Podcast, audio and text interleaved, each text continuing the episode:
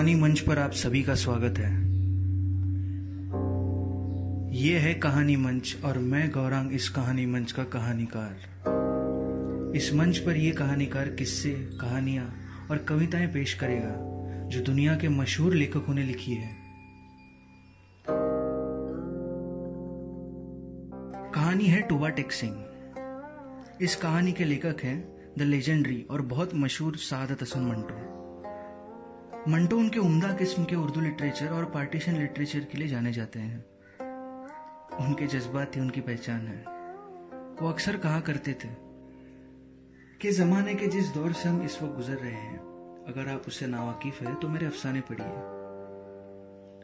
अगर आप इन अफसानों को बर्दाश्त नहीं कर सकते तो इसका मतलब ये है कि ये जमाना नाकाबिल बर्दाश्त है। मुझमें जो बुराइयाँ हैं, वो इस अहद की बुराइयाँ हैं। मेरी तहरीर में कोई नुक्स नहीं। जिस नुक्स को मेरे नाम से मंसूब किया जाता है, दरअसल वो मौजूदा निज़ाम का नुक्स है। मैं हंगाम पसंद नहीं। मैं लोगों के ख्याल तो जज्बात में हैजान पैदा नहीं करना चाहता। मैं तहजीब तमद्दून और सोसाइटी की चोली क्या उतारूँगा? जो है ही नंगी। मैं उसे कपड़े पहनाने की कोशिश भी नहीं करता। इसलिए कि ये मेरा काम नहीं। लोग मुझे सियाही कलम कहते हैं, लेकिन मैं तख्ते सियाही पर काली चाक से नहीं लिखता। सफ़ेद चाक इस्तेमाल करता हूँ, ताकि तख्ते सियाही की सियाही और ज़्यादा नुमाइया हो जाए। ये मेरा खास अंदाज, मेरा खास तर्ज है, जिसे फशे निगारी, तरक की पसंद और खुदा मालूम क्या क्या कुछ कहा जाता है। लानत हो सादत हसन भंटा पर कमबख्त को गाली भी सलीके से नहीं दी जाती। सादत हसन मंटो।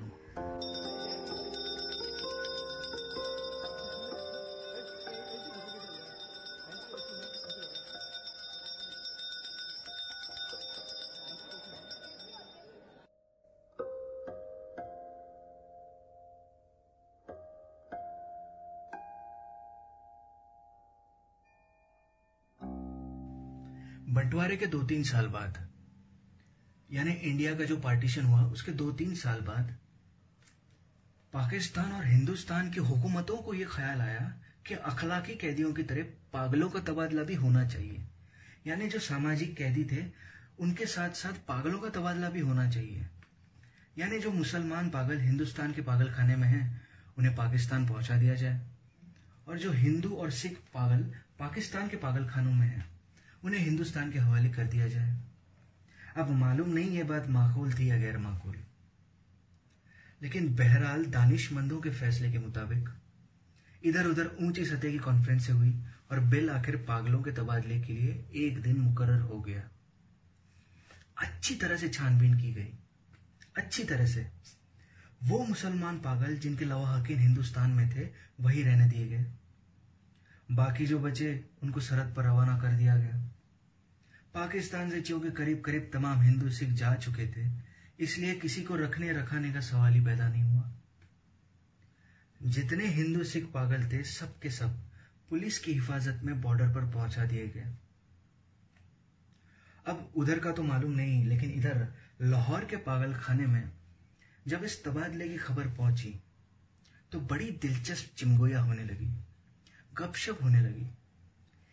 एक मुसलमान पागल जो बारह बरस से हर रोज बाकायदी के साथ जमींदार नाम का अखबार पढ़ता था। उससे जब उसके एक दोस्त ने पूछा कि भाई, मौलवी साहब, ये पाकिस्तान कहाँ होता है? तो उसने बड़े गौर फ़िक्र के बाद जवाब दिया, हिंदुस्तान में एक ऐसी जगह है जहाँ उस तरह बनते हैं। ये जवाब सुनकर उसका दोस्त मुतमईन हो गया। इसी तरह एक सिख पागल ने दूसरे सिख पागल से पूछा, सरदार जी, हमें हिंदुस्तान क्यों भेजा जा रहा है? हमें तो वहाँ की बोली नहीं आती। दूसरा मुस्कुराया, मुझे तो उन हिंदुस्तोड़ों की बोली आती है। हिंदुस्तानी बड़े शैतानियाँ कड़ा कर फिरते हैं। एक दिन नहाते नहाते एक मुसलमान पागल ने पाकिस्तान जिंदाबाद का नारा इस ज़ोर बुलंद किया कि फर्श पर फिसल कर गिरा और बेहोश हो गया। बाज पागल ऐसे भी थे जो पागल नहीं थे। उनमें अक्सरियत ऐसे कातिलों की थी जिनके रिश्तेदारों ने अफसरों को कुछ दे दिलाकर पागल खाने भिजवा दिया था ताकि वो फांसी के फंदे से बच जाए। ये पागल कुछ कुछ समझते थे कि हिंदुस्तान क्यों तकसीम हुआ? और ये पाकिस्तान क्या है? लेकिन सही वाकयात से वो भी बेखबर थे। अखबारों से उन्हें कुछ पता चलता नहीं था और पहरेदार सिपाही तो थे अनपढ़ और जाहिल, जिनकी गुफ्तगु से वो कोई नतीजा बरामद नहीं कर सकते थे। उनको सिर्फ़ इतना मालूम था कि एक आदमी मोहम्मद अली जिना है, जिसको सब कायदे आज़म कहते हैं। उसने मुसलमानों के लिए एक अलहदा मुल्क बनाया है, जिसका नाम पाकिस्तान है। ये कहाँ है? इसका महल वकू क्या है? एग्जैक्ट लोकेशन क्या है? इसके मुतालिक वो कुछ जानते नहीं थे। यही वजह है कि सब पागल, जिनका दिमाग पूरी तरह मौफ नहीं हुआ था, इस मखमसे में गिरफ्त थे कि वो पाकिस्तान में है या हिंदुस्तान में? अगर हिंदुस्तान में है तो पाकिस्तान कहाँ है?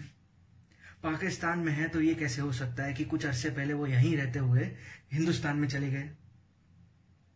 एक पागल तो हिंदुस्तान और पाकिस्तान पाकिस्तान और हिंदुस्तान के चक्कर में ऐसा गिरफ्त हुआ कि और ज़्यादा पागल हो गया। झाड़ू देते देते एक दिन दरख्त पर चढ़ा और टहनी पर जाकर बैठकर दो घंटे मुसलसल तकरीर करता रहा जो कि पाकिस्तान और हिंदुस्तान के नाजुक मसले पर थी। सिपाहियों ने जब उसे नीचे उतरने को कहा तो वो और ऊपर चढ़ गया। जब उसे डराया, धमकाया गया तो उसने कहा, मैं ना हिंदुस्तान में रहना चाहता हूँ, ना पाकिस्तान में। मैं इसी दरख्त पर बैठूँगा। बड़ी देर के बाद जब उसका दौरा सर्द पड़ा तो वो नीचे उतरा और अपने तमाम हिंदू और सिख दोस्तों से गले मिल मिलकर रोने लगा। इस ख्याल से उसका दिल भर आया था कि वो उसे छोड़कर हिंदुस्तान चले जाएँगे। एक एमएससी पास रेडियो इंजीनियर जो मुस्लिम था और दूसरे पागलों से बिल्कुल अलग थलग बाग के खास रविश पर सारा दिन खामोश टहलता रहता। यह तब्दीली नमूदार हुई कि उसने अपने तमाम कपड़े दफेदार के हवाले कर दिए और नंग धड़ंग सारे बाग बगीचे में चलना फिरना शुरू कर दिया। चिन्यौट के एक मोटे मुसलमान ने जो मुस्लिम लीग का सरगमर कारकुन रह चुका था और दिन में पंद्रह सोलह मरतबा नहाया करता था। यखलत ये आदत तर्क कर दी कि उसका नाम मोहम्मद अली जीना है। चुनाचे उसने एक दिन अपने जैंगले में जाके ऐलान कर दिया कि वो कायदे आज़म मोहम्मद अली जिना है। उसकी देखा देखी एक सिख पागल मास्टर तारा सिंह पर बन गई। इससे पहले कि खून खराबा हो जाए, दोनों को खतरनाक पागल करार देकर अलहदा अलहदा बंद कर दिया गया। लाहौर का एक नौजवान हिंदू वकील मोहब्बत में नाकाम होकर पागल हो गया था। जब उसने सुना कि अम्बरसर हिंदुस्तान में चले गया है तो उसे बहुत दुख हुआ। अम्बरसर की एक हिंदू लड़की से उसे मोहब्बत थी, जिसने उसे ठुकरा दिया था। मगर दीवानगी की हालत में भी वो उस लड़की को भूला नहीं था। वो उन तमाम हिंदू और मुसलमान लीडरों को गाली देने लगा, जिन्होंने मिल मिलाकर हिंदुस्तान के दो टुकड़े करवा दिए। और उसकी महबूबा हिंदुस्तानी बन गई और वो पाकिस्तानी। जब तबादले की बात शुरू हुई तो वकील को कई पागलों ने समझाया कि वो दिल बुरा ना करे, उसे हिंदुस्तान भेज दिया जाएगा। उसी हिंदुस्तान में, अरे जहाँ तेरी महबूबा रहती है। मगर वो लाहौर छोड़ना नहीं चाहता था। उसका ख्याल था कि अमृतसर में उसकी प्रैक्टिस नहीं चलेगी। यूरोपियन वार्ड में दो एंग्लो इंडियन पागल थे। उनको जब मालूम हुआ कि हिंदुस्तान को आज़ाद करके अंग्रेज़ चले गए हैं तो उनको बहुत सदमा पहुँचा। वो छुप छुप कर घंटों आपस में इस अहम मसले पर गुफ्तगु करते रहते कि पागल खाने में अब उनकी हैसियत किस किस्म की होगी। यूरोपियन वार्ड रहेगा या उड़ा दिया जाएगा? ब्रेकफास्ट मिला करेगा या नहीं, है? क्या उन्हें डबल रोटी के बजाय ब्लरी इंडियन चपाती तो जहर मार नहीं करनी पड़ेगी, है? हाँ एक सिख था, जिसे पागल खाने में दाखिल हुए पंद्रह बरस हो चुके थे। हर वक्त उसकी ज़ुबान से एक अजीबो गरीब अल्फाज सुनने में आते थे। औपड़ दी, कड़कड़ दी एनेक्सी दी बेदाना दी, मूंग दी डाल ऑफ़ दी लालतेन वो दिन को ना सोता ना रात को। पहरेदारों का ये कहना था कि पंद्रह बरस के तवील अरसे में ये एक लहजे के लिए भी नहीं सोया था। वो लेटता भी नहीं था। अलबत्ता कभी कभी किसी दीवार के साथ टीका ले लेता था। लेकिन हर वक्त खड़े रहने से उसके पाँव सूज गए थे और पिंडलियाँ भी फूल गई थी। मगर जिस्मानी तकलीफ़ के बावजूद वो लेटकर आराम नहीं करता था। हिंदुस्तान, पाकिस्तान और पागलों के तबादले के मुतालिक जब कभी पागल खाने में गुफ्तगु होती तो वो गौर से सुनता। कोई उसे पूछता कि उसका क्या ख्याल है तो वो बड़ी संजीदगी से जवाब देता। ऑपर दी कड़कड़ दी एनेक्सी दी बेदाना दी मूंग दी टाल ऑफ़ द पाकिस्तान गवर्नमेंट लेकिन बाद में ऑफ़ द पाकिस्तान गवर्नमेंट की जगह of the Toba taxing government ने ले ली। और उसने दूसरे पागलों से पूछना शुरू कर दिया कि टोबा टैक्सिंग कहाँ है? जहाँ का वो रहने वाला है? किसी को भी मालूम नहीं था कि टोबा टैक्सिंग पाकिस्तान में है या हिंदुस्तान में। जो बताने की कोशिश करते, वो खुद इस उलझाव में गिरफ्त हो जाते कि देखो भाई, पहले सिलाइट कोट तो हिंदुस्तान में होता था, पर अब सुना है कि पाकिस्तान में है। क्या पता लाहौर जो आज पाकिस्तान में है, कल हिंदुस्तान में चले जाए, या सारा हिंदुस्तान ही पाकिस्तान बन जाए। और यह भी कौन सीने पर हाथ रखकर कह सकता है कि हिंदुस्तान और पाकिस्तान दोनों किसी दिन एक सिरे से ही गायब हो जाए। इस सिख पागल के केश छिदरे होकर बहुत मुख्तसर रह गए थे। क्योंकि बहुत कम नहाता था, इसलिए दाढ़ी और सिर के बाल आपस में जम गए थे, जिसके बायस उसकी शक्ल काफ़ी भयानक हो गई थी। मगर आदमी बेजरर था। पंद्रह बरसों में उसने कभी किसी के साथ झगड़े फसाद नहीं किए थे। पागल खाने के जो पुराने मुलाजिम थे, वो उसके मुतालिक इतना जानते थे कि टोबा टैक्सिंग में उसकी कई जमीनें थी। अच्छा खाता पीता जमींदार था कि अचानक दिमाग उलट गया? उसके रिश्तेदार उसे लोहे की मोटी मोटी जंजीरों में बाँध कर लाए और पागल खाने में दाखिल कर गए। महीने में एक बार मुलाकात के लिए ये लोग आते थे और उसकी खैर खैरियत दरियाफ्त करके चले जाते थे।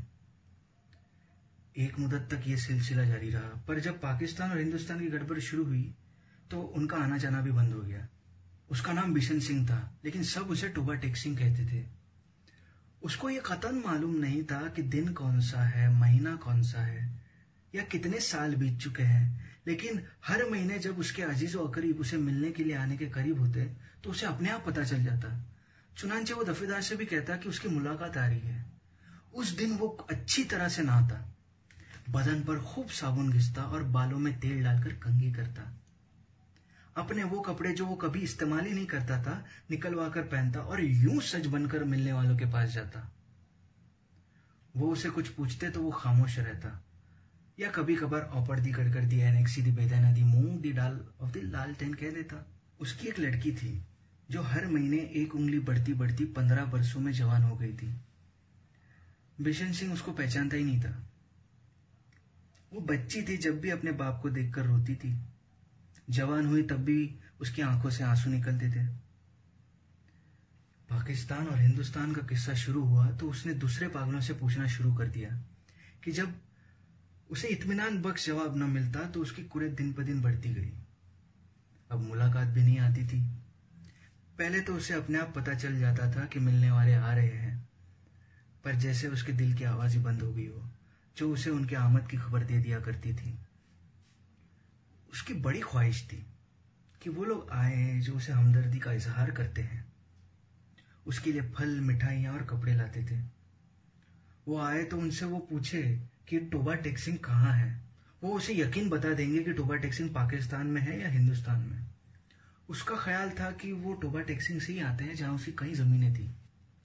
पागल खाने में एक पागल ऐसा भी था जो खुद को खुदा कहता था।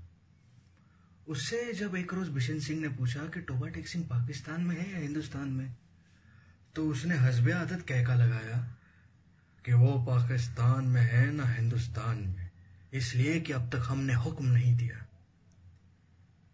बिशन सिंह ने उस खुदा से कई मरतबा बड़ी मिन्नत समाजत से कहा कि वो हुक्म दे दे ताकि झंझट खत्म हो जाए। मगर खुदा तो बहुत मसरूफ था, इसलिए कि उसे और बेशुमार हुक्म देने थे। एक दिन तंग आकर बिशन सिंह खुदा पर बरस पड़ा। पढ़ती कर दी नेक्स्ट दी बेदान दी बूंद दी डाल ऑफ़ दी वाहे गुरु जी दा खालसा वाहे गुरु जी दी फतेह। इसका शायद मतलब था कि तुम मुसलमानों के खुदा हो। सिखों के खुदा होते तो ज़रूर मेरी सुनते। तबादले से कुछ दिन पहले टोबा टेक्सिंग का एक मुसलमान, जो बिशन सिंह का दोस्त था, मुलाकात के लिए आया। मुसलमान दोस्त इसके पहले कभी नहीं आया था। जब बिशन सिंह ने उसे देखा तो एक तरफ़ हट गया। फिर वापस जाने लगा, मगर सिपाहियों ने उसे रोक लिया। ये तुमसे मिलने आया है, तुम्हारा दोस्त फजलदीन है। बिशन सिंह ने फजलदीन को एक नज़र देखा और कुछ बड़बड़ाने लगा। फजलदीन ने आगे बढ़कर उसके कंधे पर हाथ रखा और कहा, मैं बहुत दिनों से सोच रहा था कि तुमसे मिलूं, लेकिन फुर्सत ही नहीं मिलती। तुम्हारे सब आदमी खैर खैरियत से हिंदुस्तान चले गए थे।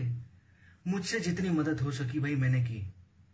तुम्हारी बेटी रूप कौर वो कहते कहते रुक गया। बिशन सिंह कुछ याद करने लगा कर बेटी रूप कौर फजल ने रुक रुक कर कहा हाँ हाँ वो भी ठीक है। उनके साथ ही चली गई थी। बिशन सिंह खामोश रहा। फजल दिन ने फिर कहना शुरू किया, उन्होंने मुझे कहा था कि तुम्हारी खैर खैरियत पूछता रहूँ। अब मैंने सुना है कि तुम हिंदुस्तान जा रहे हो तो भाई बलबीर सिंह और भाई वदावा सिंह से मेरा सलाम कहना, और बहन अमृत कौर से भी। भाई बलबीर सिंह से कहना कि फजल दिन राज़ी खुशी है। दो भूरी वैसे वो छोड़ गए थे, उनमें से एक ने कट्टा दिया है। दूसरी की कटी हुई थी पर वो छह दिन की होकर मर गई। और मेरे लायक जो भी खिदमत हो कहना, मैं हर वक्त तैयार हूँ। और हाँ ये तुम्हारे लिए मैं थोड़े से मरोड़े लाया था। बिशन सिंह ने मरोड़ों की पोटली लेकर पास खड़े सिपाही के हवाले कर दी और फजलदीन से पूछा टोबा टेक सिंह कहाँ है? फजलदीन ने कदरे हैरत से कहा, कहाँ है? वही है जहाँ था? बिशन सिंह ने फिर पूछा पाकिस्तान में है या हिंदुस्तान में हिंदुस्तान में नहीं पाकिस्तान, नहीं नहीं, पाकिस्तान में फजल दिन बौखला सा गया। बिशन सिंह बड़बड़ाता हुआ चले गया कि पड़ती कड़कड़ती नक्शी दी पैदा नदी मूंग दी ढाल of the Pakistan and Hindustan दूर फटे मुँह. तबादले की तैयारियाँ मुकम्मल हो चुकी थी। इधर से उधर और उधर से इधर आने वाले पागलों के फहरिस्तें पहुँच चुकी थी और तबादले का दिन भी मुकर्र हो गया था। सख्त सर्दियाँ थी, जब लाहौर के पागल खाने से हिंदू सिख पागलों से भरी हुई लॉरियाँ पुलिस के मुहाफिज दस्ते के साथ रवाना हुई और मुतालिक अफसर भी हमरा थे, जो संबंधित अफसर थे वो भी हमरा थे। वाघा के बॉर्डर पर तरफैन के सुपरिटेंडेंट एक दूसरे से मिले और इब्तदाई कार्रवाई खत्म होने के बाद तबादले का काम शुरू हुआ, जो रात भर जारी रहा। पागलों को लॉरियों से निकालना और उनको दूसरे अफसरों के हवाले करना बड़ा कठिन काम था। बाज तो बाहर निकलते ही नहीं थे। बाज यानी कुछ पागल तो बाहर ही नहीं निकलते थे। जो निकलने पर रजामंद होते तो उनको संभालना मुश्किल हो जाता, क्योंकि वो इधर उधर भाग उठते थे। जो नंगे थे, उनको कपड़े पहनाए जाते तो वो उन्हें फाड़ कर तन से जुदा कर देते। कोई गालियाँ बक रहा है, कोई गा रहा है, कोई आपस में ही झगड़ रहे हैं, कुछ रो रहे हैं, बिलख रहे हैं। कान पड़ी आवाज़ नहीं सुनाई देती थी। पागल औरतों का शुरू हुआ तो अलग ही था। और सर्दी इतनी कड़ाके की थी कि दांत से दांत बजते थे।